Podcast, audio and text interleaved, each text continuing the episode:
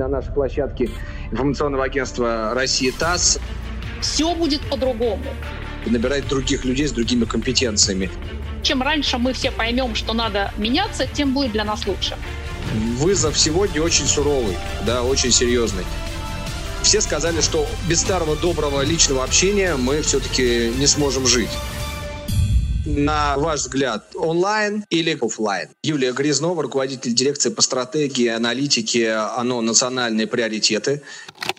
Коллеги, ну давайте будем честными. Вы же сидите в Тиндере. Ну правда же.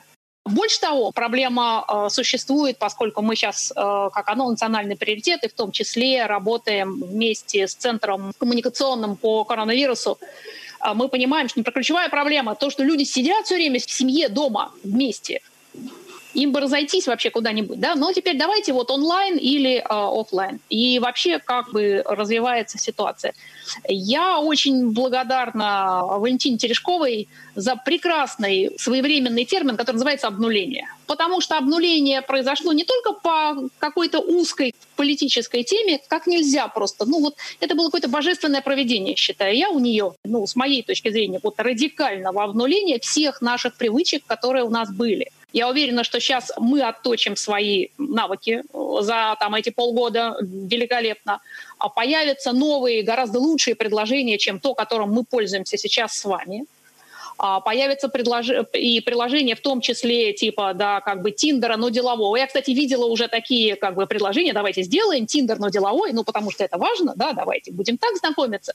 И он появится какой-нибудь деловой Тиндер, который будет сопровождать э, ваше мероприятие Поэтому я уверена, что это уйдет э, в онлайн. Э, и, как бы, ну, с моей точки зрения, печальная новость в том, что я сильно не уверена, что там к сентябрю э, мы сможем все вернуть, поскольку эпидемиологи нам говорят, что есть достаточно высокая вероятность, что к сентябрю, например, мы получим вторую волну коронавируса. Ну, и что, как бы, я не понимаю, чего упираться-то, но мне кажется, чем раньше мы все поймем, что надо меняться, тем будет для нас лучше.